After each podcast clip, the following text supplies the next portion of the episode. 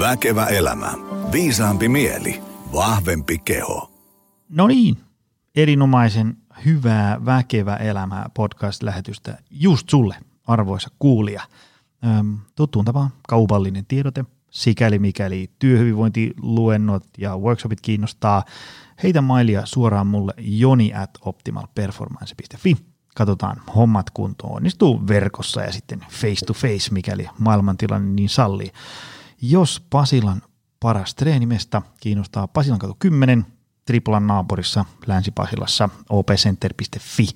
Käy tsekkaamassa sieltä mikä meno. Ja tervetuloa. Saa tulla omatoimisesti voimailemaan tai saa tulla PT-valmennuksien pienryhmätreeneihin tai mitä kaikkea. Sitten mennään päivän teemaan. Vakavoidutaan. Päivän teeman ympärillä, en minä tiedä, pitääkö tämä ympärille vakavoitua, kohtahan se selviää. Me puhutaan tänään semmoista teemasta kuin kuolemasta. Olen itse kirjoittanut kaksi kirjaa, yhden elämästä, yhden työelämästä ja, ja pohtinut hyvää elämää ja niin edespäin. Sitten siellä on ikään kuin tämmöinen, voisi nyt insinööriaivo alkaa heti ajattelemaan asiaa tämmöisenä jatkumona ja janana, niin sitten sieltä janan toisesta päästä löytyy tämmöinen teema kuin kuolema, että minkälaisia väärinymmärryksiä siihen ö, kenties liittyy ja, ja onko meillä ö, jotain opittavaa niiltä ihmisiltä, jotka sitten siellä ikään kuin elämän ää, loppupäässä alkaa miettiä ää, elämää taaksepäin, miten merkityksellisyys ynnä muu tällainen ää, ää, liittyy tähän teemaan. Ää, mä kysyin Twitterissä, kuka osaa tämmöistä teemasta puhua, ää, ja sain ää, ison kasan ehdotuksia. Muistaakseni suurimman äänisaaliin sai Suvi-Maria Saarilainen. Tervetuloa. Kiitoksia. Mukava olla täällä. Hei, tota, ähm, meillä on tässä tuhti menu, mutta tota, kerro vähän ihmisille, kuka sä oot ja mitä sä teet ja mistä tuut ja, ja niin kuin, tavallaan minkä näköisellä CVllä oot tänään täällä puhumassa aiheesta. Joo, yes, kiitos. Tulen Espoosta. Työskentelen äh, Itä-Suomen yliopistossa Joensuussa. Ja kuten tässä sulle kerroinkin, kun aloiteltiin, että 18 kuukauteen kolmas tapaaminen, jossa tapaan ihmisen.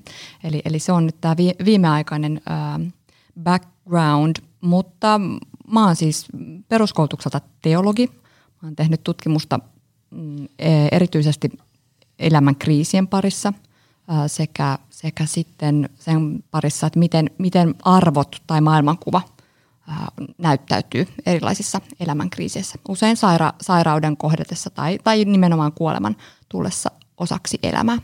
Mä oon ollut myös sitten Englannissa tehnyt tutkimusta terveyspsykalla, eli, eli jotenkin se, miten mä lähestyn tätä kuolemaa, niin, niin joku voi sanoa, että uskontopsykologiaa tai terveyspsykologiaa tai, tai kokonaisvaltaista kohtaamista tai, tai jotain, jotain sen tyylistä. Et ne on oikeastaan ne mun perus, perustulokulmat tähän aiheeseen. Mä oon yliopiston lehtorina ää, siellä teologian osastolla filosofisessa tiedekunnassa – Tota, mennään. Ähm, mä e- eilen ystävien kanssa laadin tätä kysymyslistaa ja, ja sitten mä heti ähm, ystäväni, jotka ovat huomattavasti sivistyneempiä kuin mä, niin hiukan naurahtivat tälle mun aloitukselle, koska tämä kuulosti tosi tämmöiseltä niin kuin insinöörimies lähestymistavalta tähän teemaan, mutta lö, niin kuin, liittyykö niin kuin kuolemaan jotain semmoisia tyypillisiä väärinymmärryksiä. Että sä, sä kuuntelet kahvipöytäkeskusteluja tai, tai luet lehtiä ja aina vähän, että no ei, ei se noin mene. No joo, on ehkä se, mitä kuuntelin tässä sun, sun al- alkusanoja ja itsekin kyselit, että nyt vakavoidutaan, että onko tämä nyt sellainen asia. Sehän on se niin kuin, jotenkin se peruslähtökohta, että nyt me ollaan vakavan asian äärellä. Ja mutkin on useamman kerran esitelty, että tässä on Suvi ja se tutkii kuolemaa ja niin kuin näette, niin silti se hymyilee. Et, mm. et jotenkin, jotenkin se, sit se toinen puoli, mitä myös sanotit, että, että kuolema on osa elämää, jokaisen meistä osa elämää. Että et jotenkin ehkä se meillä niin kuin suomalaisessa kulttuurissa on, on vielä vahva, että kuolema on kuitenkin aika tabu.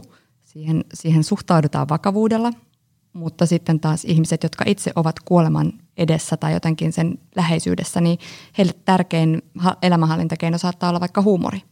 Ja sitten ollaankin ristiriidoissa, jos he haluavat kauheasti vitsailla, mutta esimerkiksi lähipiiri ei olekaan valmis kuulemaan vitsejä. Eli, mm. eli jotenkin, että jokaisella meillä on se oma tapa ja jokainen niistä tavoista on oikea.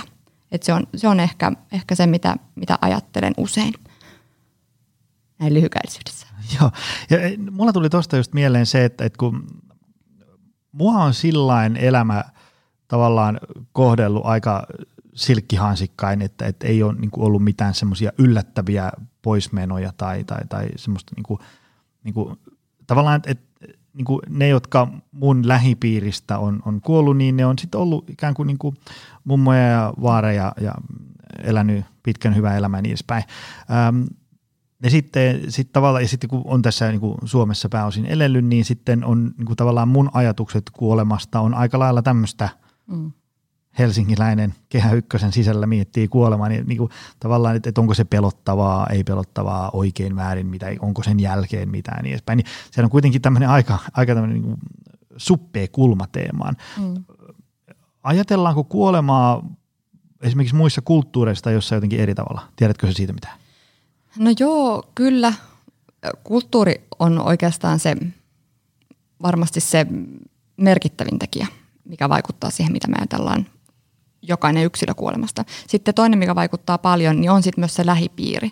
Että et kun ihminen yrittää jotenkin niin rakentaa sitä omaa, omaa ajatusta siitä, mitä on kuoleman jälkeinen, niin siihen vaikuttaa se oma, oma maailmankuva, omat arvot, mutta ne aina neuvotellaan sen lä- lähiympäristön kanssa, mm. jos niitä uskalletaan sanottaa ääneen. Ja, ja kaikki nämä arvot on kuitenkin lopulta aina siinä meidän ympäröivässä kulttuurissa hyväksyttyjä. Eli ei, jos nyt ajatellaan suomalaisuutta, niin kyllähän meillä on niin kuin helposti, meillä ajatellaan, niin kuin, että meillä on se vaikka se luterilaisen kirkon opetus, mutta sitten meillä on kuitenkin myös aika vahvana se semmoinen niin kalevalalaiset ajatukset. Mitä ne on? No mä oon useamman tällaisen tarinan kuullut, että, että mä ajattelen, että kuoleman jälkeen on niin kuin kale, jotain sellaista Kalevalalaista. Hmm. Sitten on niin kuin, että no mitä. Ja siihen usein liittyy vähän sellaista mystistä metsää, ää, luontoa ja jotenkin se niin kuin luonnonläheisyys ja hmm. jotenkin luontoon uudelleen liittyminen, niin sitä, sitä kyllä suomalaiset sanottaa, sanottaa myös se, sekä, sekä sitten nuoret, mutta myös, myös vanhempi sukupolvi, että se on, se on ainakin yksi, yksi sellainen. No sitten toki, jos katsotaan näitä muita maailmanuskontoja, niin kyllähän me sitten nähdään sieltä hyvin nopeasti, että, että, että jälleen syntymä on toisille osa, osa sitä ihan, ihan perusarjen ajatusta. Ja yhä enemmän se on tullut myös suomalaisten ajatuksiin ää, jälleen syntymän ajatus kuoleman jälkeen. Se, miksi mä halusin ennen kaikkea sut tänne vieraaksi on se, että, että kun sä oot tätä teemaa niin kuin möyhentänyt paljon enemmän kuin mä ja sitten siinä, siinä mielessä mä suhtaudun omiin ajatuksiini ja uskomuksiini aika kriittisesti, että kyllähän mä voin aina tässä, tiedätkö, asiat on aika hyviä ja mä voin aina miettiä, että niin kuin, mitkä mun ajatukset on kuolemasta ja, ja, ja, ja pelottaako se mua ja eikö se pelota ja, ja, ja mitä kaikkia elämän oppeja mä voisin itselleni ammentaa kuolemasta. Mutta eihän mulla niinku oikeasti ole sellaista, että, että jos nyt – mä saisin jonkun diagnoosin, että, että, että Joni, sulla on nyt puoli vuotta elinaika, niin voi olla, että mun ajatukset olisi sit oikeasti vähän erilaisia kuolemasta mm. ja niin edespäin. Että, että, niin kuin, että esimerkiksi vaikka niin kuin, pelkääkö ihmiset kuolemaa? Mm. No siitä sanotaan aika lailla, että kuolema on tabu ja se on ennen kaikkea psykologinen tabu. Eli vielä, vielä jos ajatellaan niin kuin yhteiskunnassa parikymmentä vuotta taaksepäin, niin sanottiin, että kuolema on myös niin kuin sosiologinen tabu, että siitä ei saa puhua. Kuolema oli jotenkin tosi siivottu kaikista pois, lehdistä pois, mediasta pois, kaikesta, ja kuolema kuului sairaalaan. Mm. Ja sitten sitä on oikeastaan niin kuin lähdetty pikkuhiljaa tietoisesti tuomaan takaisin julkiseen keskusteluun. Ja kyllähän me nähdään nytkin, vaikka meidän keltaiset lehdet on täynnä, milloin kuka on missäkin diagnoosissa mm. ja sel- selvinnyt. Ne on aika usein sellaisia sankaritarinoita, selviytymistarinoita. Uh, ja näin se kuoleman sosiologinen tabu on niin kuin pikkusen murentunut. Mutta sitten, kun me puhutaan sit psykologisesta tabusta, mitä tapahtuu, kun minä kuolen? Mm. Niin se on ikään kuin se vaikea ajatus. Se on, se on jotenkin semmoinen, että sitä ei pysty käsittelemään kuin ihan pieni pala kerrallaan, koska se aiheuttaa ahdistusta. Ja siihen siis kuuluu, että sen kuuluu aiheuttaa ahdistusta, mm. se on ihan ok. Mutta että sitten on muutama vuosi aikaa, kun muistan elävästi tämän, olin siis lähdössä Norjaan työmatkalle neljäksi päiväksi, kun tyttäreni ensimmäistä kertaa illalla tajusi nukkumaan mennessä, että äiti sä kuolet joskus. Mm-hmm. Ja mä en ole ikinä joutunut vaikka olen tätä kuolemaa möyhentänyt, niin sen oman kuolevaisuuden kanssa niin silmästä silmään, kun silloin neljävuotias tyttäreni ampui kysymyksillä, että mitä tapahtuu, mihin sut haudataan, kuka sut laskee, tuonko mä sulle sitten kukkia haudalle, haluatko sä, että mä käyn siellä, menetkö sä taivaaseen, ja ne jatkuu ja jatkuu ja jatkuu ja jatkuu. Ja se mua niin yllätti se, ne oli niin tarkkoja ne kysymykset, että mä en todellakaan ollut koskaan sitä miettinyt. Ja sitten mitä tekee lapsi, koska siinä mietti, oma takaraivo koko ajan jyskyttää, että ei vitsi, huomenna mä lähden sinne matkalle, että nyt tämä pitää saada jotenkin pakettiin tämä keskustelu mm-hmm. ilman, että tämä lapsi jää tänne nyt itkemään. Niin sitten hän ottaa, että saanko mä kynää ja paperia, hän piirtää sellaisen kuvan, missä on äidin hauta, sitten siinä on pilvi ja sitten hän ajattelee, että äiti on taivaassa. Ja sitten hän repii sen piirustuksen. Ja that's it. Se oli siinä. Lapsi käsitteli sen näin. Mm. Et se oli jotenkin, niin kuin, hän paketoi sen itse ilman, että mä olisin osannut antaa siihen edes kuoleman tutkijana tällaisia välineitä. Mutta että, että se oli niin kuin, siinä oli jotain sellaista, mitä itse ajattelen, että lapsen ennakkoluulottomuutta. Hänellä mm. oli ne jostain, en tiedä mistä ne nyt putkahti ne kysymykset mm. just siinä. Eikä tota, mä ollut, kyllä, kyllä siinä niin kuin kyyneleitä oli, oli puolin jos toisin, mutta ei hän ollut mitenkään sillain niin kuin vaikuttanut ahdistuneelta. Enemmän semmoista itkua, mitä siihen nyt sitten kuuluu, kun ajatellaan, että toinen kuolee ja tulee kaipausta. Tämä on ehkä myös semmoinen, kun kysyt aluksi niitä väärin ymmärryksiä kuolemasta, että miten lasten kanssa saa puhua tai ei saa puhua kuolemasta, niin kyllä saa puhua ja, ja pitäisi puhua. Ja tota, kyllä mä niin kuin ajattelen, että, että tässä oltiin jotenkin niin kuin siinä ytimessä, hmm. miten, miten kuolemasta voi puhua. Ja oli ne kysymykset sitten millaisia tahansa, niin niitä pitäisi pystyä käsittelemään. Mutta se kuoleman psykologinen tabu, kyllähän mä olin niin kuin todella monta päivää itse aivan silleen, että siis mitä tästä tapahtuu. aivan, aivan. Mutta että kyllä se herättää ja, ja kyllä sitä niin kuin pitäisi, pitäisi, pitäisikin pystyä, pystyä niin kuin ajattelemaan ja pohtimaan myös sitä omaa kuolevaisuutta. Niin sitä ahdistusta ei tarvitse niin kuin ratkaista, mutta mm. se, että sen kohtaa, niin se jo sitä niin kuin pikkusen palastelee ja vie eteenpäin. Um, Oletko sä huomannut, että onko tavallaan, tuleeko mieleen jotain semmoisia, että, että tämmöiset ihmiset tai tämmöisessä elämäntilanteessa olevat ihmiset pelkää esimerkiksi kuolemaa paljon? Onko se joku semmoinen ensireaktio tai joku tällainen? No se, mä en tiedä, onko siihen niinku ihan sellaista yksiselitteistä vastausta, että kuka pelkää.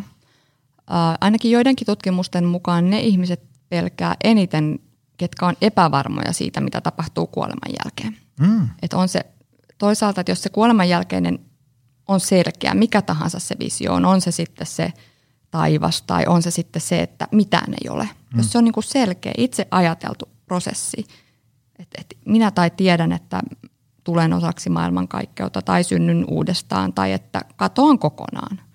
Jos se visio on selvä, niin silloin se kuolema ei ehkä aiheuta ihan niin paljon ahdistusta kuin silloin, jos se prosessi on kesken, ettei tiedä, on epävarma, uskoks mä nyt tähän vai uskoks mä nyt tähän, niin silloin se kuolema aiheuttaa luultavasti enemmän ahdistusta ja mm. pelkoa, koska se on niin kuin kesken se prosessi, en tiedä mitä minulle tapahtuu. Sitten yksi kans, mistä me tiedetään, mikä aiheuttaa pelkoja, on, on kipu. Et, mm. et että sattuuko, sattuuko sillä hetkellä tai, tai esimerkiksi syöpäsairautena tai on muitakin sairauksia, joihin saattaa potentiaalisesti liittyä kipua lähellä kuolemaa, niin se kipu on se, mikä, mikä monia pelottaa. Ja sitten on vielä on erotettu myös tämä niin kuin pelko siitä, että on yksin kuolen het, kuolin hetkellä. Eli, eli monelle olisi tärkeää, että oli, siinä olisi toinen, joka pitää kädestä kiinni. Se ei ole kaikille, mutta, mutta monelle, monelle se on mm. tärkeää, että ei olisi yksin silloin, kun se kuolema tulee. Joo, mä kuuntelin tuossa tänään, kun mä kävelin töihin, mä kuuntelin Jani Toivolan podcastia, missä oli Riikka Koivisto, ää, tämmöinen ää, saattohoitokodin johtaja. Joo. Ähm, niin, niin tota, siinä, mä laitan sen tuonne show notesihin, se oli tosi hyvä jakso. Ää, siinä oli puhetta just siitä, että, että jos mä nyt oikein muistan, niin usein semmoiset ihmiset, jotka on niin kuin, tavallaan tietää, että nyt ei ole niin kuin, montaa päivää enää jäljellä mm. tai, tai viikkoja, kuukausi niin päin, niin äh, jotenkin mulla jäi sellainen kuva, että semmoiset ihmiset on usein niin kuin, jotenkin aika sinut niin kuin sen oman ikään kuin ruumiinsa ja sielunsa kanssa, mutta se, mistä ollaan huolissaan se, että että niin kuin käyhän läheisille hyvin. Mm. Ja niin kuin vaikka lapsista, että pidetään niistä, onhan niiden niin kuin turvallisuus ja, ja niin edespäin. Kuulostaako tämä sulle tutulta? Joo, kyllä se, kyllä se on tosi, tosi tuttua, että, että mä oon mun omissa tutkimushaastatteluissa haastatellut sekä nuoria syöpää sairastavia aikuisia sekä sitten ikääntyviä saattohoitopotilaita. Ja tämä on oikeastaan se, mistä se suurin – suurin huoli on, että ei siitä, mitä minulle käy. Moni, joka on vaikka sairastanut syövän ja toipunutkin niistä, niin he sanottaa usein, että ei he enää pelkää kuolemaa, vaan heillä on se huoli siitä, miten se lähipi- lähipiiri selviytyy.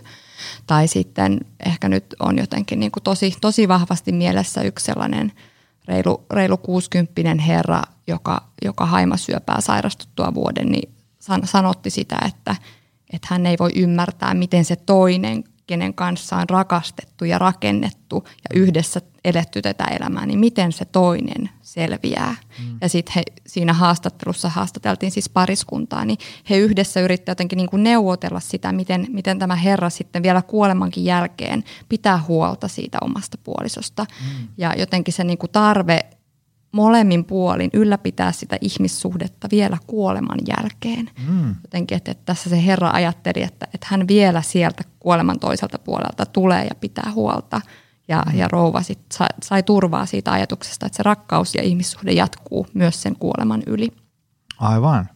Sä tuossa aikaisemmin sanoit siitä, mm, että silloin ei pelota, jos sä oot ikään kuin, niin kuin käsitellyt sen, että mitä sen kuoleman jälkeen on. Mm. Ähm, Liittyykö tähän kuolemaan sitten niin kuin jonkinlaisia ikään kuin hyväksymistä, pelkoa, ei, ei pelkoa, rauhallisuutta, muuta tällaista, riippuen siitä, että esimerkiksi vaikka, ootko se tämmöinen niin kuin paatunut ateisti vai ootko sä uskovainen vai oot, ootko sä jotain muuta, ties jostain erilaisesta ää, uskontokunnasta, niin kun, mulla tuli tuossa, kun mä tosiaan kävelin ja, ja mietin tätä jaksoa tuossa, niin, niin, niin tota, mulla tuli mieleen semmoisia, äh, muistan äh, ainakin jos, jossain Sam Harrisin sellaisen, äh, se oli joku tämmöinen ateistien konferenssi, missä puhuttiin kuolemasta ja, ja sieltä jäi ainakin semmoinen yksi kohta mieleen, että, että hän puhuu siitä, että, että tavallaan niin kuin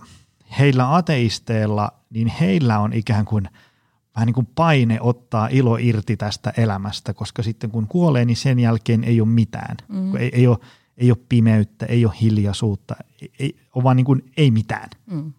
Öö, ja sitten toisaalta öö, mä muistan, kun mä opiskelin öö, nuoruudessani Yhdysvalloissa ja, ja tota, Kentakin osavaltiossa Louisvillessä ja siellä oli, tota, siellä, siellä oli sitten niin kuin paljon uskovaisia ihmisiä.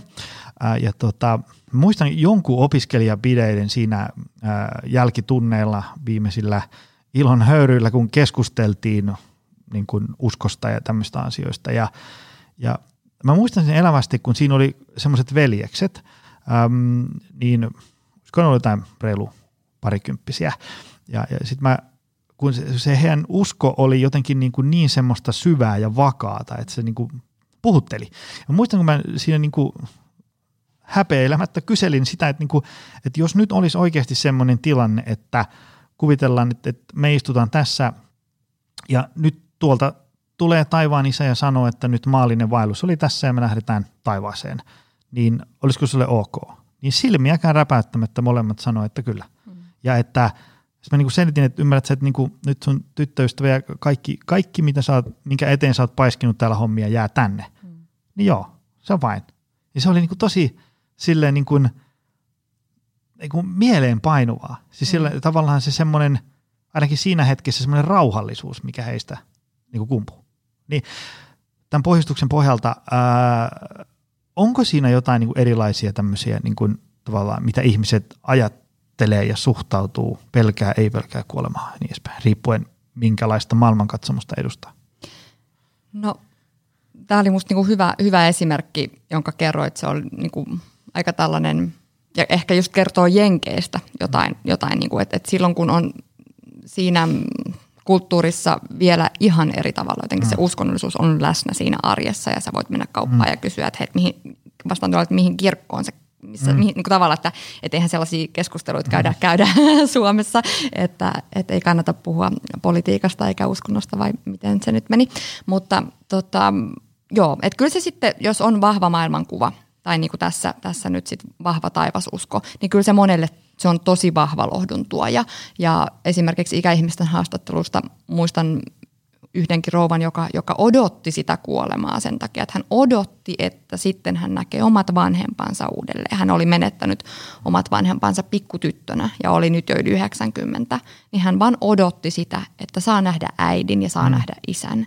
Ja tavallaan sitten kun se oma toimintakyky oli mennyt jo tosi rajalliseksi, se oli sitä niin kuin rollaattorin kanssa olohuonetta edes takaisin, ihan hyvää elämää, hän oli ihan tyytyväinen, mutta ennen kaikkea hän, hänellä oli se taivas kaipuu Mm, mm. Ei ollut enää kaipuu, kaipuu tähän elämään, vaan se oli kaipuu siihen toiseen. Mm. Ja, ja kyllä, kyllä sitä varmasti on. Mutta se ei ole ehkä ihan noin yksinkertainen, jos otan toisen, toisen mm. anekdootin erästä ö, nuoresta naisesta, jota kolme, hän oli su, suunnilleen kolme vitonen silloin, kun haastattelin hänen syöpähoidoista, oli jo viisi vuotta. Että hän oli kuitenkin ihan selvästi jo niin kuin toipunut sairaudesta – vielä, vielä ei ollut kuitenkaan lääkäristä viimeistä pistettä sanonut, että sairaus oli nyt tässä.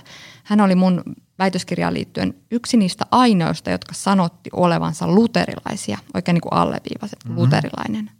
Mutta hänellä oli pakko uskoa karmaan ja uudelleen syntymään, koska tämä elämä oli niin, nyt jos sallit kiroilen, niin paska. Mm. Et syöpä oli niin paskaa, että on pakko olla toinen parempi elämä tämän jälkeen. Eli se mitä se on se ihmisen oma maailmankuva ja miten kenties sairaus siihen vaikuttaa, niin ne on tosi henkilökohtaisia. Mm. Ja, ja sitten ihminen, joka sanoo uskovansa johonkin, niin se on yksi usko kovin usein käy, käy vähän kapeaksi. Eli, eli sitten kun etsitään sitä elämän merkityksellisyyttä ja sitä merkitystä niille kipeille tapahtumille, niin kyllä, kyllä siitä, se on ihan luonnollista, että sitä niin kuin, uh, luodaan sellaisia järjestelmiä, jotka jotenkin on niin kuin itselle järkeenkäypiä. Ähm, muuttuuko ihmisen suhde kuolemaan jotenkin ikään kuin nollavuotiaasta vaikka 90-vuotiaaseen? Hmm. Onko siinä jotain semmoisia niin tyypillisiä draaman kaaria? No ainakin draaman kaari on ihan se kehityspsykologia, joka, hmm. joka jollain tavalla sanottaa eri ikävaiheita ja missä kohtaa ikään kuin ihmiselämää me voidaan ymmärtää sitä kuoleman pysyvyyttä mm. ää, eri, eri tavalla. Mutta, mutta ehkä niin kuin tyypillisemmin me tiedetään, että, että, että ihan pienet lapset, esimerkiksi alle kouluikäiset, niin harvoin ymmärtää sitä, että kuollut on poissa. Se on mm. vain poissa näkyvistä, se ei ole niin kuin poissa ikuisesti yleensä.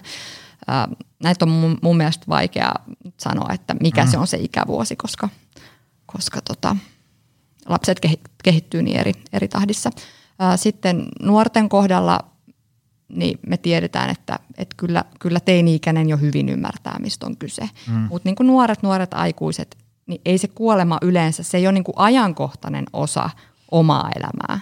Et, et jos, jos sanotaan nyt, puhun nyt siitä syövästä, kun sitä on eniten pyörittänyt, sanotaan, että se syöpä tulee teiniässä tai nuoressa aikuisuudessa, niin kyllä se vaan katkaisee sen tavallisen normaalin identiteetin kehityksen, se katkaisee ne kaikki toiveet, unelmat, se niin kuin häiritsee sitä peruskehitystä mm. ja tulee tavallaan osaksi sellaista arkea, jossa kuoleman ei kuuluisi olla vielä niin kuin omakohtaisesti läsnä.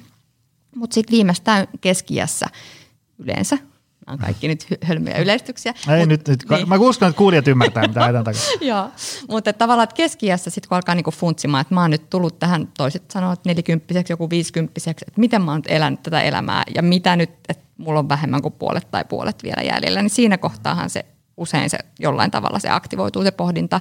Tai sama, että jos, jos omat vanhemmat kuolee, niin siinä, siinä kohdassa niin se kuolevaisuus tulee kenties jollain tavalla enemmän, enemmän läheiseksi. Sitten taas kun mennään ikä, ikävuosia eteenpäin, toimintakyky kun laskee, että just tässä yhtä, yhtä tota kirjoitusta viimeistellään, niin, niin siinä se näyttäytyy ainakin meidän yhdessä aineistossa siltä, että, että 90 voi vielä sanoa, että kuolema ei liity mitenkään mun elämään. Mm. Jos on niin kuin ihan semmoinen täysmeno päällä, että jos just tulit ajamasta autoa ja kävit kaupassa, mm. niin 90 voi sanoa, että ei se liity mun elämään. Mutta, mutta tokihan hän, hän on miettinyt, mitä, mitä mm. se tarkoittaa, että, että kyllä se niin kuin – jokaiseen elämän vaiheeseen tavallaan liittyy tavalla tai toisella, mutta että, että myös se niin kuin ymmärrys ja se omakohtaisuus ja kenties se psykologisen tabun pieni purkaminen, niin sitten syvenee, mitä, mitä vanhemmaksi tulee. Tämä oli hyvä. Tota, onko sulla tietoa, jos ihminen käy lähellä kuolemaa, niin muuttaako se ihmistä jollain tapaa? Ja jos kyllä, niin mihin suuntaan? Jos ei, niin miksi ei? Hmm.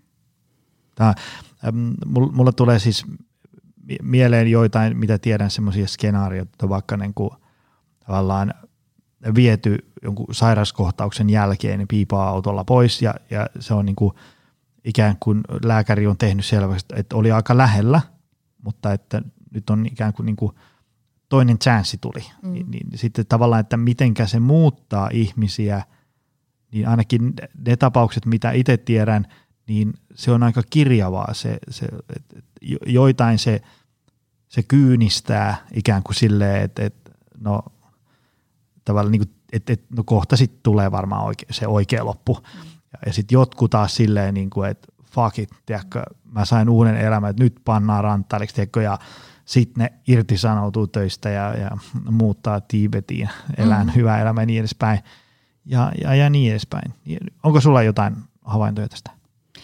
No joo, kyllähän se sen mun mielestä niin kuin useampikin, muidenkin tutkimukset kuin minun, mm-hmm. niin, niin tota, antavat ymmärtää, että, että kyllähän se niin kuin kuoleman kohtaaminen usein vaikuttaa siihen arvomaailmaan, koska siinä on niin kuin jotenkin kasvatusten sen kanssa, että mitä jos, mitä jos olisin kuollut.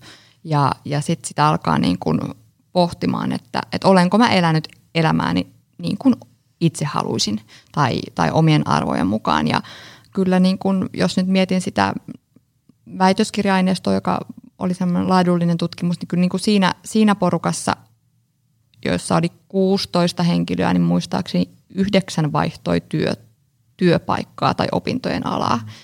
Tietysti kun se on niin kuin laadullinen, niin siitä ei voida niin kuin tehdä yleistyksiä, mutta voidaan niin kuin ajatella, että no on se aika monta, jos että yli puolet vaihto työ, työpaikkaa. Mm ja suuntautumisalaa. Ja, ja juurikin sen takia, että, löy, että vihdoinkin oli uskallus elää omien arvojen mukaan tai, mm. tai sitten halu, halu tehdä sellaista työtä, jota ei tee niin kuin kielivyön alla, että on elämässä aikaa muullekin kuin työlle. Että jotenkin se semmoinen pysähtyminen, mm. että se, se tulee niin kuin siinä, siinä aineistossa näkyviin kyllä vahvasti. Varmasti sitä niin kuin, kyllä ne niin kuin vahvimmat tekijät, mitä ihmiset sanottaa, niin, niin se on se ikään kuin sen oman näköisen elämän eläminen, mutta myöskin sitten se niin kuin, äh, ihmissuhteiden arvostus. Et, et mun, mun just tässä aineistossa esimerkiksi niin jotkut sanottiin, että se syöpä, kun se vahvisti ihmissuhteita niin paljon. Että joku sanoi, että ei antaisi enää sitä sairausta tai kärsimystä pois, sen takia, että ymmärtää nyt nämä niin kuin lähisuhteiden merkityksen eri tavalla. Ja se on musta aika paljon, että jos joku sanoo, että en antaisi tätä syöpää pois, koska mm. nyt mä ymmärrän näitä niin kuin mun elämän arvot ja läheisten merkityksen eri tavalla. Sitten me tiedetään myös, myös se, että, että niin kuin ihmissuhteiden lisäksi ja tämän arvomaailman muutoksen lisäksi, niin kyllähän siellä on, on sitten jotenkin sitä – sitä kokemusta, että, että on ikään kuin se toinen mahdollisuus, mitä, mitä säkin sanotit. Mutta sitten kyllä meillä on ne ihmiset, jotka, jotka niin kuin sanoo, että ei tämä muuttanut mitään. Mm-hmm. Että vitsi kun mä oon yrittänyt, kun ei tämä vaan muuttanut mitään. Et, et, et sekin, sekin on musta niinku tärkeää muistaa, että jos palataan siihen sun ensimmäiseen kysymykseen, mm. väärinymmärryksiä kuolemasta – niin ei sen ole, vitsi, kun ei sen ole pakko muuttaa mitään. Niin kuin tavallaan se, että et, et kuoleman edessä se on vaan tasan, tasan niin yksilöllinen kokemus, mm. kun se vaan, vaan voi olla. Ja, ja siihen ehkä ei pysty semmoista niin kuin tyhde, tyhjentävää vastausta, vastausta sitä antamaan. Mm, ehkä näin. Joo. Mulle tuli mieleen nyt, mä, tuossa kun sä kerroit, mä muistin vielä lisää asioita siitä äh, Sam Harrisin puheesta. Siinä oli tota, siinä oli niin kuin muun muassa siitä, että se on tietysti aika hankala, että niin kuin tavallaan joka arkipäivä 14 kertaa peilata kuolemaa vasten sun tekemistä, että onko tässä nyt järkeä. Mutta se tavallaan se tausta-ajatus siinä, että, että, tota, että jos me niin kuin joskus pysähdyttäisiin hetkeksi niin kuin reflektoimaan tätä elämää taaksepäin, niin me, me saatettaisiin ehkä olla silleen, että me katsottaisiin, niin kuin, että mihin me ollaan käytetty meidän aikaa. Niin moni asia olisi ehkä semmoinen, että voisi miettiä, että et, et, onko mä niin kuin ihan oikeasti kuluttanut tähän vaikka elämässäni yhteensä 13 viikkoa johonkin semmoiseen, tiedätkö, niin kuin, heitä nyt hihasta, somessa riitelyyn mm. tyylisesti. Että olisiko se voinut ehkä kenties kuluttaa vähän johonkin viisaammin tai, tai johonkin niin kuin työhön, jota mä vihaan, mutta mä oon opetellut sietään sitä ja se syö mun sielua myöden, mutta mä en vaan on nyt ehtinyt tässä vaihtaa työpaikkaa, kun on ollut niin paljon kaikenlaista ja niin edespäin. Että se, semmoisen siitä voisi ehkä äh, ikään kuin miettiä, että tavallaan jos ajatellaan, että tässä on nyt niin kuin X 10 vuotta vaikka vielä jäljellä, niin et, et, voisiko tätä aikaa käyttää niin kuin ikään kuin vähän niin kuin fiksummin. Ei nyt siinä tarvitse ruveta niin kuin suorittaa loppuelämää, mutta ehkä miettiä se, että tai vaikka joku niin kuin viha tai katkeruus tai joku, joku tällainen, että olis, olisiko mahdollista prosessoida niitä asioita jotenkin niin, että saisi päästettyä niistä irti ja ikään kuin, että semmoinen ihan turha painolasti olisi tässä nyt seuraavat 20 vuotta elämässä mukana. Mm. Hei, toi oli just yksi asia, minkä, minkä tota, unohdin äsken, äsken vielä sanoa, niin on sitten just se anteeksi annon tai tavallaan semmoisen niin rauhan, rauhan teema. Että kyllähän niin kuin sit varsinkin jos puhutaan saattohoidossa oleville ihmisille, niin jotenkin, että jos sinne elämän kaaren varrelle on jäänyt jotain sellaisia isoja selvittämättömiä asioita, niin jotenkin se rauhan tekeminen niiden kanssa. Mm. Joskushan se voi olla ihan konkreettista anteeksi pyytämistä tai anteeksi antamista. Joskus on tilanne se, että, että sitä toistakaan ei enää ole, että niitä mm. asioita voitaisiin niin oikeasti kasvatusten purkaa.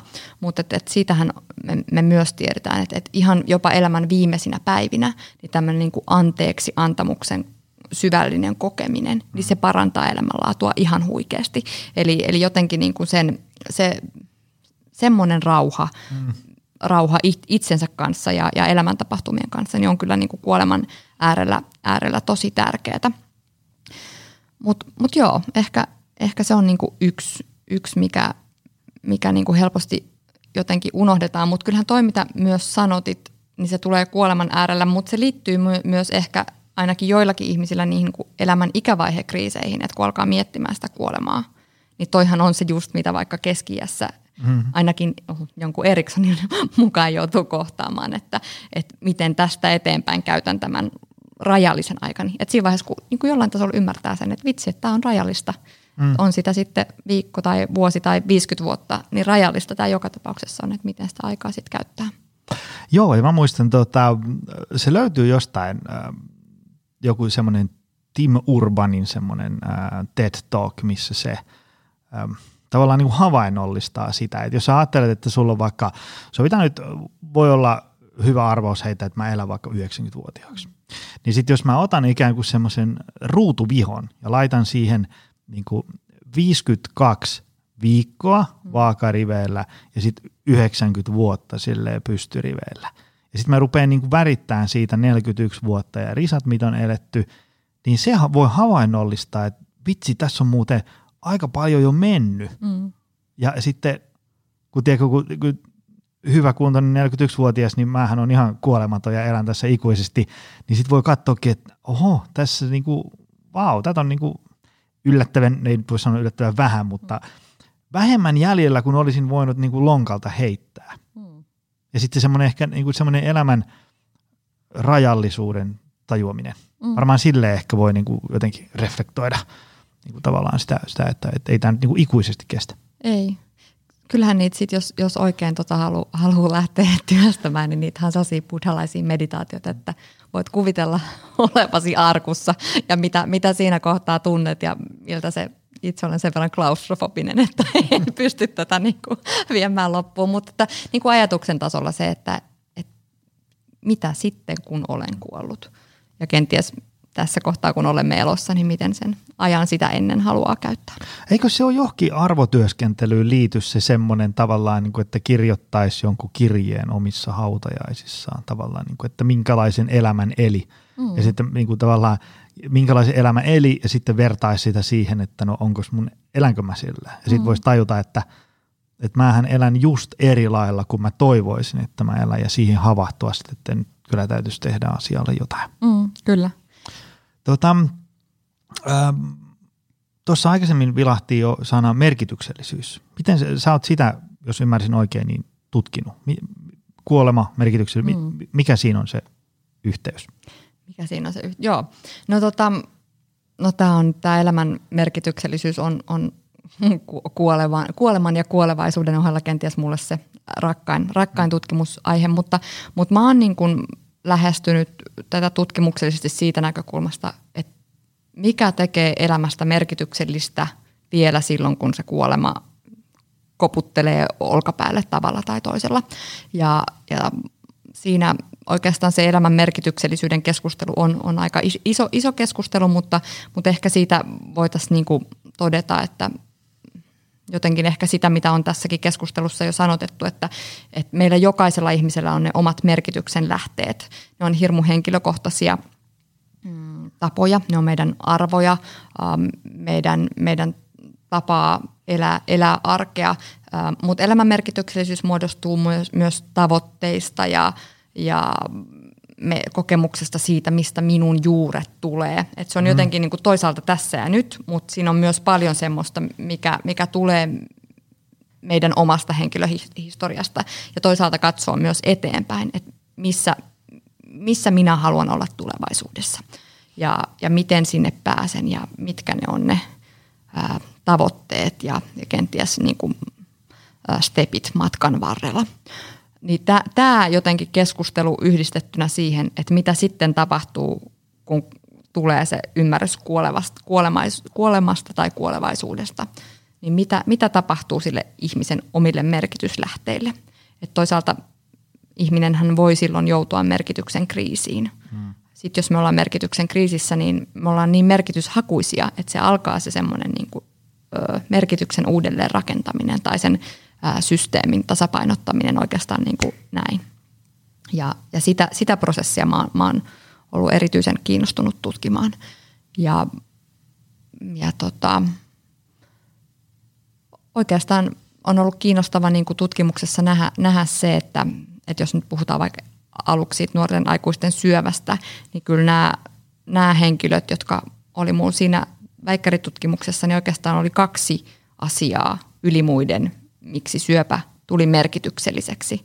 Se oli jotenkin joko ne identiteettimuutokset, vahvistuneet omat arvot, vihdoinkin uskallan elää sitä oman näköistä elämää ja sitten oli ne tärkeät ihmissuhteet. Ja, ja nämä oli ne niin kuin pää, pääjutut. Mutta sitten kyllä siellä oli, oli joku, joka sanoi, että ei tällä sairaudella ollut mitään merkitystä ja antaisin jokaisen päivän pois.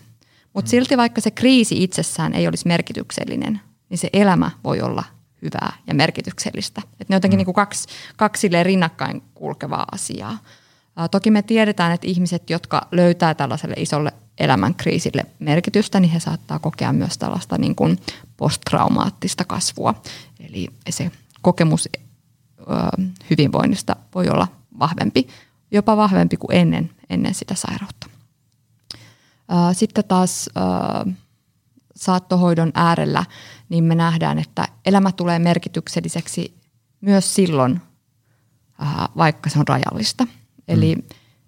Äh, tähän liittyy ne tavoitteet. Niin yksikin meidän saattohoitoaineiston kokki, niin, niin se hyvä kokemus oli siinä, että pilkoin eilen sipulin. Mm. Eli, eli jotain siitä omasta toimijuudesta, siitä syvä, syvästä omasta kokemuksesta, identiteetistä, olen kokki, niin vielä tulee siinä, että hän sai pilkkoa sipulin ja vielä seuraavanakin päivänä tuli hirmu hyvälle tuulelle siitä mm. ajatuksesta. Eli, eli se, että on sitä tapoja pysyä jotenkin niin kuin kosketuksissa siihen, mikä on minulle tärkeää. Samoin me tiedetään saattohoidossa, että ne ihmissuhteet on hirmu tärkeitä – se, että, että on, se, on se lähipiiri siinä ja, ja pystyy niiden omien voimavarojen mukaan sitten osallistumaan lähipiirin, lähipiirin tapahtumiin. Toi kuulostaa sitten siltä, että yksinäisyys ei ole kauhean hyvä asia.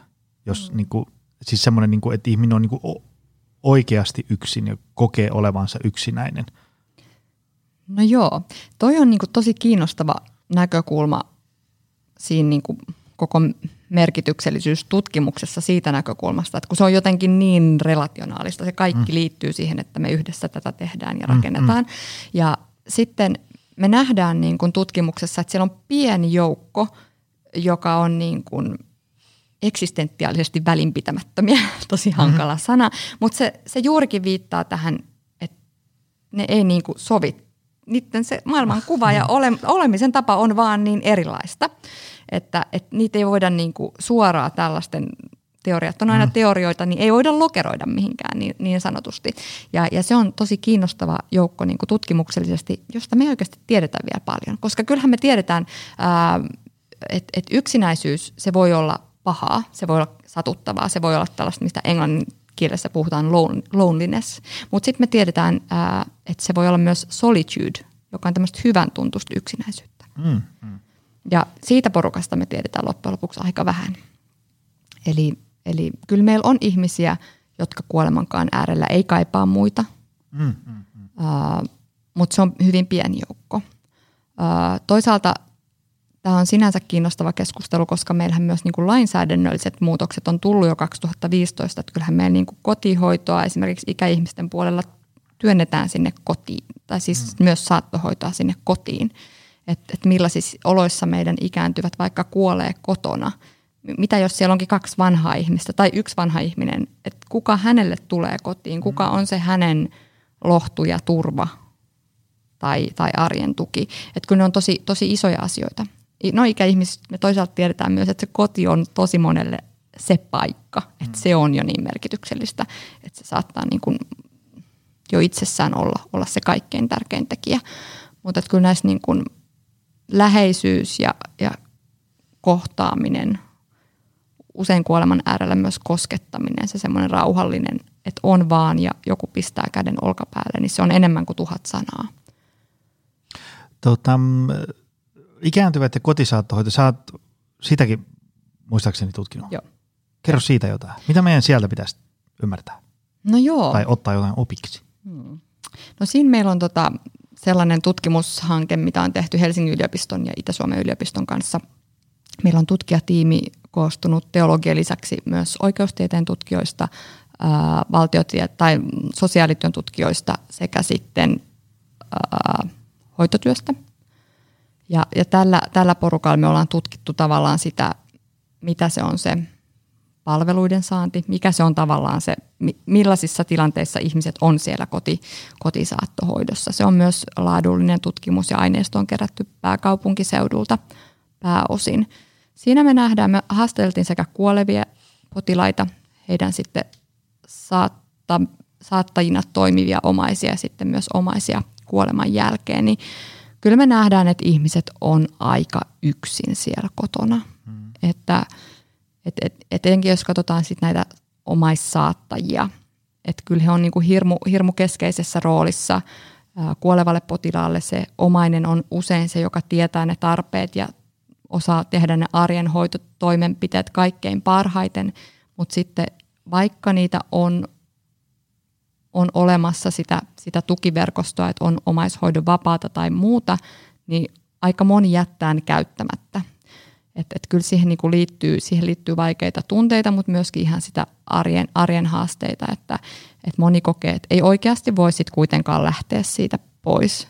Tai että niin kuin joku, joku sanoi, että, että minulla on se lyhyt lieka, joka on 20 minuuttia, tai toiselle se on kaksi tuntia, kun voi olla pois kotoa.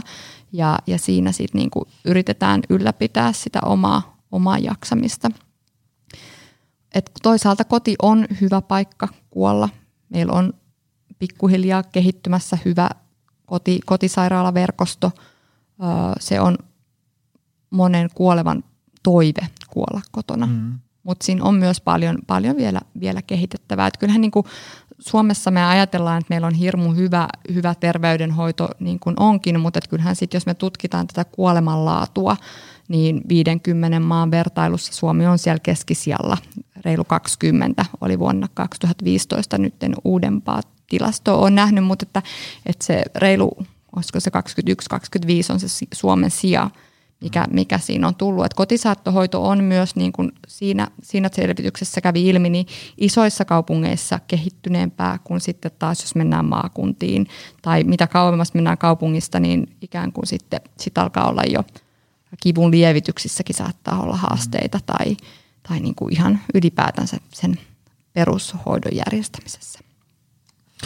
Öm, usein iltalehdistä saadaan lukea semmoisia niin saattohoitopotilaiden tai kuolinvuoteella olevien ihmisten viisauksia. Elämä, niin kun, että kun ne katsoo elämää taaksepäin, niin mitä olisi ehkä tehnyt toisin. Mm. Öm, mä suhtaudun näihin aina vähän varauksella, kun ne on vähän usein vähän silleen provosoituja tai silleen niin kuin vedetty mutkia suoraksi. Mutta ootko sä äh, niin kuin huomannut jossain sun aineistoissa tai kun olet näitä asioita ää, miettinyt enemmän, niin että onko jotain semmoisia asioita, mitä ihmiset katsoo taaksepäin ja mitkä on semmoisia, että onneksi tein, onneksi elin tämmöistä elämää, onneksi kulutin tähän aikaan tein näin. Ja onko sitten semmoisia, mitä ihmiset niin kuin ihan selkeästi katuu. Koska mä, niin kuin, mua kiinnostaa ne ennen kaikkea sen takia, että se on semmoista niin kuin omakohtaista. Tiedätkö? Mä voin aina tässä niin kuvitella, että mitä mä sitten kuolinvuoteella mietin. Mm. Mutta niillä on niin kuin se skin in the game. Ne on, mm. niin kuin, ne on elänyt sen ja ne voi niin kuin oikeasti miettiä. Mm. Kyllähän se yksi ylitse muiden katumisen kohde on se, että en, en ollut tarpeeksi viettänyt aikaa rakkaideni kanssa. Mm. Se, se kyllä toistuu. Ja sitten ehkä itse on jotenkin yrittänyt ajatella, että riittääkö, riittääkö se, että jos mä kuulen sen saman asian kymmeniä kertoja ja, ja näin niin kuin keskustelussa mä näen, kun ihmiset itkee, että riittääkö se siihen, että mä osaisin elää omaa elämääni niin, että mun ei tarvitsisi käydä sitä mm. samaa. Joskus mä ajattelen, että, että nyt mä oon niin kuin saavuttanut sen, että, että koska mä oon nyt kuullut näin paljon tätä, että olen nyt hyvä tyttö, hyvä tarpeeksi sen perheesi kanssa, niin että nyt mä osaan sen. Ja sitten sit mä seuraavalla viikolla nämä mun tyttäre, joka sanoo, että äiti mä vihaan sun töitä. niin sit sitä niin kuin miettii, että osaankohan mä sitä sittenkään. Mutta ainakin, ainakin se, että on niin kuin tietoinen siitä, että miten sitä aikaansa käyttää mm. ja että on läsnä niiden kaikkein rakkaimpien kanssa, koska se on se katumus, mikä nousee. Mikähän sitten olisi se, että vitsi kun tuon ainakin. Kyllä ne varmaan sitten on aina, aina se tavallaan se semmoinen tyytyväisyyden kokemus nousee siitä jotenkin sen oman näköisen elämän elämisestä. Et kyllähän ne on jotenkin niin kuin toisilleen sukua, hmm. ja ikään kuin se, mitä toivoo ja mitä sitten, missä kokee onnistuneensa. Mutta että ehkä, ehkä ne on semmoisia niin hyvin, hyvin henkilökohtaisista arvoista nousevia. Ehkä sitten se, kyllä ne niin kuin kipeät kokemukset, sovittamattomat asiat, niin kyllä ne, kyllä ne nousee ää, ihan kymmenien vuosienkin jälkeen. Tuntuu, että ihmisillä, ihmisillä nousee, että tunnistaa sieltä oman elämän varrelta. Yleensä ne on, on, on, on ihmissuhteisiin liittyviä riitoja, mm. ää, jotka sitten syystä tai toisesta on jäänyt selvittämättä, jotka, jotka sitten kaivaa, kaivaa mieltä.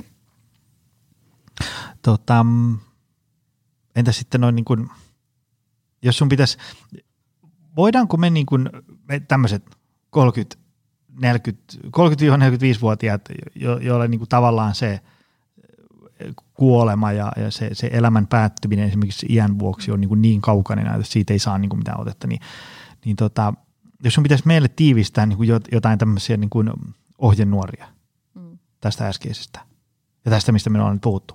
Mikä olisi semmoinen, niin kuin, että koittakaa hyvät ihmiset pitää tästäkin. Vai onko se, onko se johtava lause se, että eläisi oman näköistä elämää?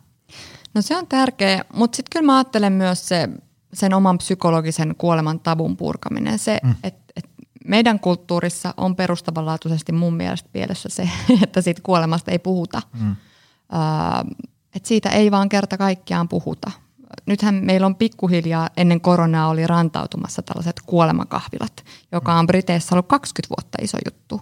Että mm. et mennään kahville ja puhutaan kuolemasta. Ihan vaan puhutaan kuolemasta. Ää, koska mikä tahansa se niinku death awareness, mm. niin, niin sitä me tarvitaan niinku lisää meidän yhteiskuntaan. Ja niin kauan kuin sitä ei ole, niin niin kauan se tabu pysyy. Ja kyllä mä niinku itse ajattelen sen yhden hetken, kun asun siellä Briteissä, niin se on niinku niin näkyvillä siellä joka paikassa. Sä meet kauppaan ja, ja siellä niin kuin jokainen mainostaulu on täynnä eri syöpäsäätiöiden ilmoituksia, että oletko tsekannut milloin mm. mitäkin ja oletko tehnyt tämän ja tämän skännin itsellesi ja, ja, ja kuolema tulee ja korjaa meidät kaikki. Mutta kun se on niin kuin jokaisessa kaupassa, se on bussimainoksissa, se on niin kuin tavallaan, ja se on kouluissa, death education. Että et se on niin oppiaine alakoulussa, mm. että et, et se puhe kuolemasta kuuluu kaikille, koska vaan sitä kautta sitä ahdistusta voidaan purkaa nyt tuli tämmöinen pamfletti ja mä heilutan käsiä kun niin kuin viimeistä päivää, mutta että, et, et se on ehkä se, mitä mä muuttaisin. Mä en muista, mikä se sun alkuperäinen kysymys Ei, oli. se, se, sä vastasit siihen hyvin. Öm, tota, onko sitten, sit jos mä ajattelen, että ihmiset muistelee, että, että olisi tehnyt näin, mm. ja on, onneksi muistin tehdä tätä, öö, tuleeko sulla mieleen, onko ihmisillä jotain semmoisia ikään kuin tyypillisiä viimeisiä toiveita tai semmoisia. Ähm, mä kuuntelin sitä Jani Toivolan podcast-jaksoa, jos nyt oikein muistan, niin ihmisillä oli esimerkiksi vaikka, oli tämmöisiä aika niin käsin koskettavia, kuten esimerkiksi vaikka niin haluaa saada kivun lievitystä, jos siinä, siinä on niin kuin joku tämmöinen elementti mukana. Sitten tietysti oli, on tämmöisiä niin kuin testamenttiasioita ja sitten oli semmoisia, jotka oli niin kuin – kirjoittanut kirjeitä ja mm. sitten sanonut, että niin kuin tavallaan, että sitten kun tämä ja tämä lapsi lapsi pääsee ripiltä, niin antakaa silloin hänelle tämä, että haluaa ikään kuin sieltä haudan takaa vielä ohjeistaa sitten. Tai, ja sitten oli sellaisia monella, jotka halusi ikään kuin, ikään kuin, niin kuin kirjoittaa asioita. Siis siellä oli ihan tosi arkisia asioita, että se ja se löytyy sitten sieltä, kun sä haet, ja, ja sitten tämmöisiä niin kuin tavallaan, niin tuleeko sulla mieleen tämmöisiä ihmisten niin kuin viimeisiä toiveita. Muuta kuin se että esimerkiksi, että niin läheisistä haluaisi pitää hyvää mm. huolta ja niin edespäin. Joo, ja toi on oikeastaan semmoinen, mihin kaikki me voidaan tehdä jo jotakin. Me voidaan kirjoittaa meidän hoitotahto, ja se oikeastaan pitäisi tehdä silloin, kun kaikki on hyvin. Mm. Autokolari voi tapahtua kenelle tahansa, tai mikä, mikä sähkö Ihan, ihan niin kuin niin. hoitotahto, ihan, vaan, ihan hoi, mikä, mitä niin. se tarkoittaa? E- eli, eli siinä, siinä sä voit niin kuin määritellä, että, että jos jotakin tapahtuu, niin miten haluat, että sinua hoidetaan. Sen hmm. voi siellä omakannassa käydä, käydä jokainen Aa. täyttämässä. Ja, ja se, sen, sinne voi kirjata esimerkiksi, että, että, että missä tilanteessa haluaa, että vielä elvytetään tai ei elvytetä. Hmm. Tai että missä tilanteessa haluaa kivu, kivun lievitystä ja, ja ihan, ihan niitä perus, perusjuttuja.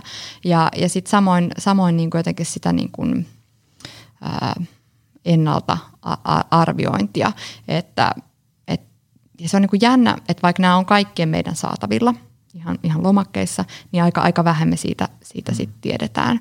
Tai sitten, että mitä, mitä me niin kuin ajatellaan ää, elinten luovutuksesta, tai mm. että jos me nyt halutaan ne just tiettyyn paikkaan, niin nekin voi kaikki niin kuin kirjata. Ää, tai sitten, jos on niin kuin lähtökohtaisesti, myös ne voi kirjoittaa ne, sinne myös ne hautatahdot. Mm. To, toiset haluaa ehdottomasti arkkuhautauksen, toiset ehdottomasti urnauksen ja jos on joku, että mihin haluaa. Että kyllähän meidän niin kuin lainsäädäntö on hir, hirmu pitkällä ja, ja mietitty, että, että se vainajan tahto on kuitenkin aina se tärkein. Ja, ja noikin esimerkit, mitä sä oikeastaan kuvasit, että vaikka ne on ikään kuin sen kuolevan potilaan tai ihmisen tahtoa, niin toisaalta ne on myös niille jälkeen jääville tueksi. Että et jotenkin, jotenkin se, että et kyllä me nähdään meidän niissä saattohoitoaineistoissa, että et tosi moni on tehnyt tai tekee tai teki kuolin siivouksen, että valmiiksi jo heitti heitti omat vanhat talvivaatteet pois, ettei sitten jää niin kuin toiselle. Tai kävi vanhat valokuvat läpi ja niin kuin tämän, tämän tyylistä. Että se voi olla myös ihmisestä omaa valmistautumista, että laittaa niin kuin vielä kerran omat tavarat järjestykseen tai, tai pankkitunnukset tiettyyn paikkaan ja, ja laskut toiseen paikkaan. Mutta että, että kyllä se on, se on ihan, ihan tota, yksi tapa käsitellä myös sitä omaa, omaa lähestyvää kuolemaa. Olikohan se jotain niitä tekstejä, mitä mä luin, missä sä oot ollut mukana kirjoittamassa, vai olikohan se Jani Toivolan podcasti, mutta um, mä muistan, että jostain jäi semmoinen mieleen, että uh, vanhukset, nyt vähän yleistäen, haluaa, tai heille on ainakin ok puhua kuolemasta, mm. mutta nuorille ei niinkään. Tai no ainakin, sen mä muistan ainakin varmasti, että vanhuksille se on ok. Mm. Mutta se, mun on niinku tavallaan hankala, jos ajatellaan, että mä nyt menisin niinku tuosta isovaarille tai mummolle kylään mm. ja ottaa, niin kuin ottaa puheeksi kuolema. No. niin sit, tai joku niin kuin, kun voisin kuvitella, että se olisi heille ok, mutta vitsi, mä en oikein tiedä minkälaisiin sanankääntein mä nostaisin siinä kahvipöydässä vaikka tämmöisen. Niin saatko se kiinni? Joo. Miten siitä niin kuin, pitäisi puhua? No joo, toi on kyllä hyvä. Mä luulen, että mä tiedän, tiedän mistä, mistä tämä nousee tämä kysymys. Uh, yksi semmoinen tutkimushanke, missä ikään kuin kuvayhteyksien kautta keskusteltiin ikäihmisten kanssa ää, kuolemasta, ikääntymisestä, niin sieltä, sieltä me niinku huomattiin, että nämä 8-90, niin ne koki, että meillä oli tämmöinen teemakeskustelusarja, meillä oli ehkä seitsemän keskusteluaihetta, niin paras aihe oli keskustelu kuolemasta, koska vihdoinkin joku kysyy heiltä sen, mitä he ajattelee joka päivä. Ja, ja siinä aineistossa nousi esille myös se, että, että heidän välttämättä lapset esimerkiksi ei ollut valmiita puhumaan kuolemasta edes silloin, kun he itse olivat nostaneet asian esille. Eli, eli kyllähän se, niin kuin, se on myös sitä ahdistusta, mitä se kuolema herättää. Että mm. jos, jos oma vanhempi alkaa puhumaan siitä, että, että, että sitten kun minä kuolen, tai isovanhempi, kyllähän se, niin kuin, se on tosi luonnollinen reaktio, että no mitä sä nyt siitä ja älä nyt ja höpö mm. höpö, ethän sinä kuole. Se on se koska jotenkin me halutaan suojella sitä hyvää elämää tässä ja nyt. Mutta siinä hetkessä olisikin silleen, että no mitä sä haluat? Mikä, okei, puhutaan tästä. Että antaisi sille sen tilan. Uh, Mutta miten sitten itse, jos epäilee, että pitäisikö se nostaa esille tai olisiko tästä nyt hyvä puhua, niin sitten ehkä silleen niin kuin varovaisesti tai silleen niin kuin hienovaraisesti, että et, et onko sulla ollut vaikka nämä ho- hoitotahtoasiat mielessä. Tai se esimerkiksi on niin kuin hyvä, se hoitotahto on ikään kuin semmoinen luonnollinen tapa aloittaa se puhe. Tai että et pitäisikö nämä, nämä tota, omaishoidon valtuutusasiat katsoa kuntoon tai edunvalvonta-asiat. Niin, niin että jos, jos tavallaan niin kuin, että etenkin jos on joku muistisairaus alkaa näyttää merkkejä, niin kyllähän siihen olisi hyvä, hyvä myös ihan niin kuin oikeasti varautua. Ja hyvä varautua siinä vaiheessa, kun toinen on, on ihan niin kuin mentaaliselta kapasiteetilta niin kuin täy, täysissä mm.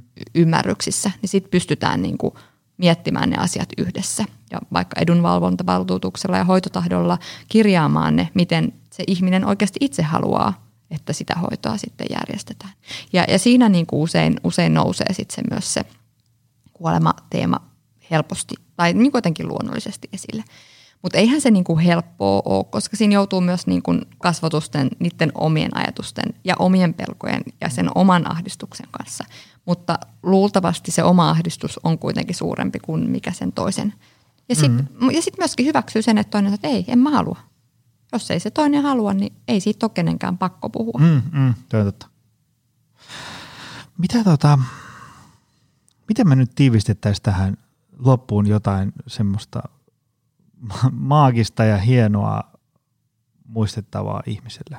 Mulla itselle ainakin se, ähm, mä oon kuunnellut kaikkia elä, elämän viisauksia viistäviä äh, podcasteja tässä viime aikoina ja siellä on niin kuin, monessa kohtaa tullut ainakin jossain sivulauseessa ikään kuin semmoinen elämän rajallisuus ja, ja vitsi kun mä en muista, se taisi olla Modern Wisdom-niminen podcast, missä oli puhetta siitä, tavallaan, että olisi aina hyvä muistaa se, että jos sä oot vaikka niin kuin sen ikäinen, että sun vanhemmat on vaikka, sovitaanko 70, ja, ja sitten jos heitetään arvio, että ne elää vaikka 10-15 vuotta vielä, mikä se vuosi ikinä onkaan. Ja sitten ne asuu vaikka toisella paikkakunnalla sille, että sä kaiken kiireen vuoksi näet heitä vaikka sanotaanko viisi kertaa vuodessa, niin se montako kertaa sä tuut näkemään ne enää ennen kuin heistä aika jättää, niin ne kerrat on aika vähän. Mm. Ja sitten kannattaa aina miettiä, että kun sä sinne meet, niin miten sä sen ajan siellä kulutat, että ootko sä niin kuin, selaatko sosiaalista mediaa vai riiteletkö vai haluatko niin kuin oikeasti jotenkin, koska helpostihan siihen niin kuin menee sellaiset, että kun se on ollut sun vaikka vanhemmat, mm. niin, niin nehän on ollut aina tossa, niin sitten mm. ei välttämättä muista niin kuin, ei, ei niin kuin, tavallaan eikä mielessä se, että ne, ne ei nyt niin kuin aina tuoleen tuossa. Mm. Mutta sitten sä et niin kuin, välttämättä hahmota sitä, että kuinka ikään kuin vähälukuisesti kertoja sä ehkä tuut näkemään. Mm. Ja semmoinen niin kuin, se, mikä on itse puhutellut eniten, on semmoinen niin kuin elämän rajallisuuden ikään kuin vähän jossain niin kuin takaraivossa mielessä pitäminen mm. ja, ja sitä kautta, että, että niin kuin mitenkä tämän ajan täällä maapallolla sitten, sitten kuluttaa. Mm. Joo, kyllä se just näin on, että tämänkin takia se puhe siitä kuolemasta, sen kuolematietoisuuden herättäminen on tärkeää, mm. koska mitä tietoisempia me ollaan siitä elämän rajallisuudesta, niin kyllä mä niin kuin ainakin ajattelen, että, että sen enemmän me osataan vaalia niitä hetkiä, kun ollaan yhdessä. Koska vaikkei sen ole aktiivisesti mielessä, että, että tämä toinen tästä koska tahansa saattaa kuolla, tai yhtä lailla minä itse, niin, niin ollaan, ollaan jotenkin niin kuin läsnä yhdessä ja toinen toista varten silloin, kun me osataan niin kuin arvostaa sitä elämän ainutkertaisuutta ja sen hetken ainutkertaisuutta. Hei, kiitos tästä. Taas tuli uusia ajatuksia ja, ja, ja tota, tämmöisistä aiheista, jonka ikään kuin, niin kuin tavallaan tietää olevan olemassa, mutta, mutta eipä se nyt yleensä tuossa niin kahvipöytäkeskusteluissa ole työpaikalla puheissa. Tota, kiitos tästä miljoonasti. Kiitos. Tämä oli erinomaisen hyvä setti. Öö, löytääkö sut jostain? Niin kuin, voiko sun juttuja seurata, josta mä voin laittaa tuonne show notesiin? Joo, mulla on semmoinen meidän yliopiston UEF Connect-profiili esimerkiksi, jonne aika lailla sitten päivittyy mun eri tietokannoista kirjoituksia. On, on, on blogia ja artikkeleita, niin ne kaikki, kaikki kyllä linkkeineen sinne pitäisi päivittyä. Okei, okay. mä laitan sen tonne. Onko sulla mitään sosiaalisen median kanavia? No sitten löytyy käytä? Twitteristä saarelainen Suvi. Se on, yes. se on aktiivisin. Hyvä. Hei, kiitos tästä. Kiitos. Tämä oli hieno. Ja kiitos sulle, arvoisa ystävä. Oli vähän normaalista menusta poikkeava teema, mutta toivottavasti herätti ajatuksia. Ensi viikkoon. Se on moi. Tutustu lisää aiheeseen optimalperformance.fi ja opcenteri.fi.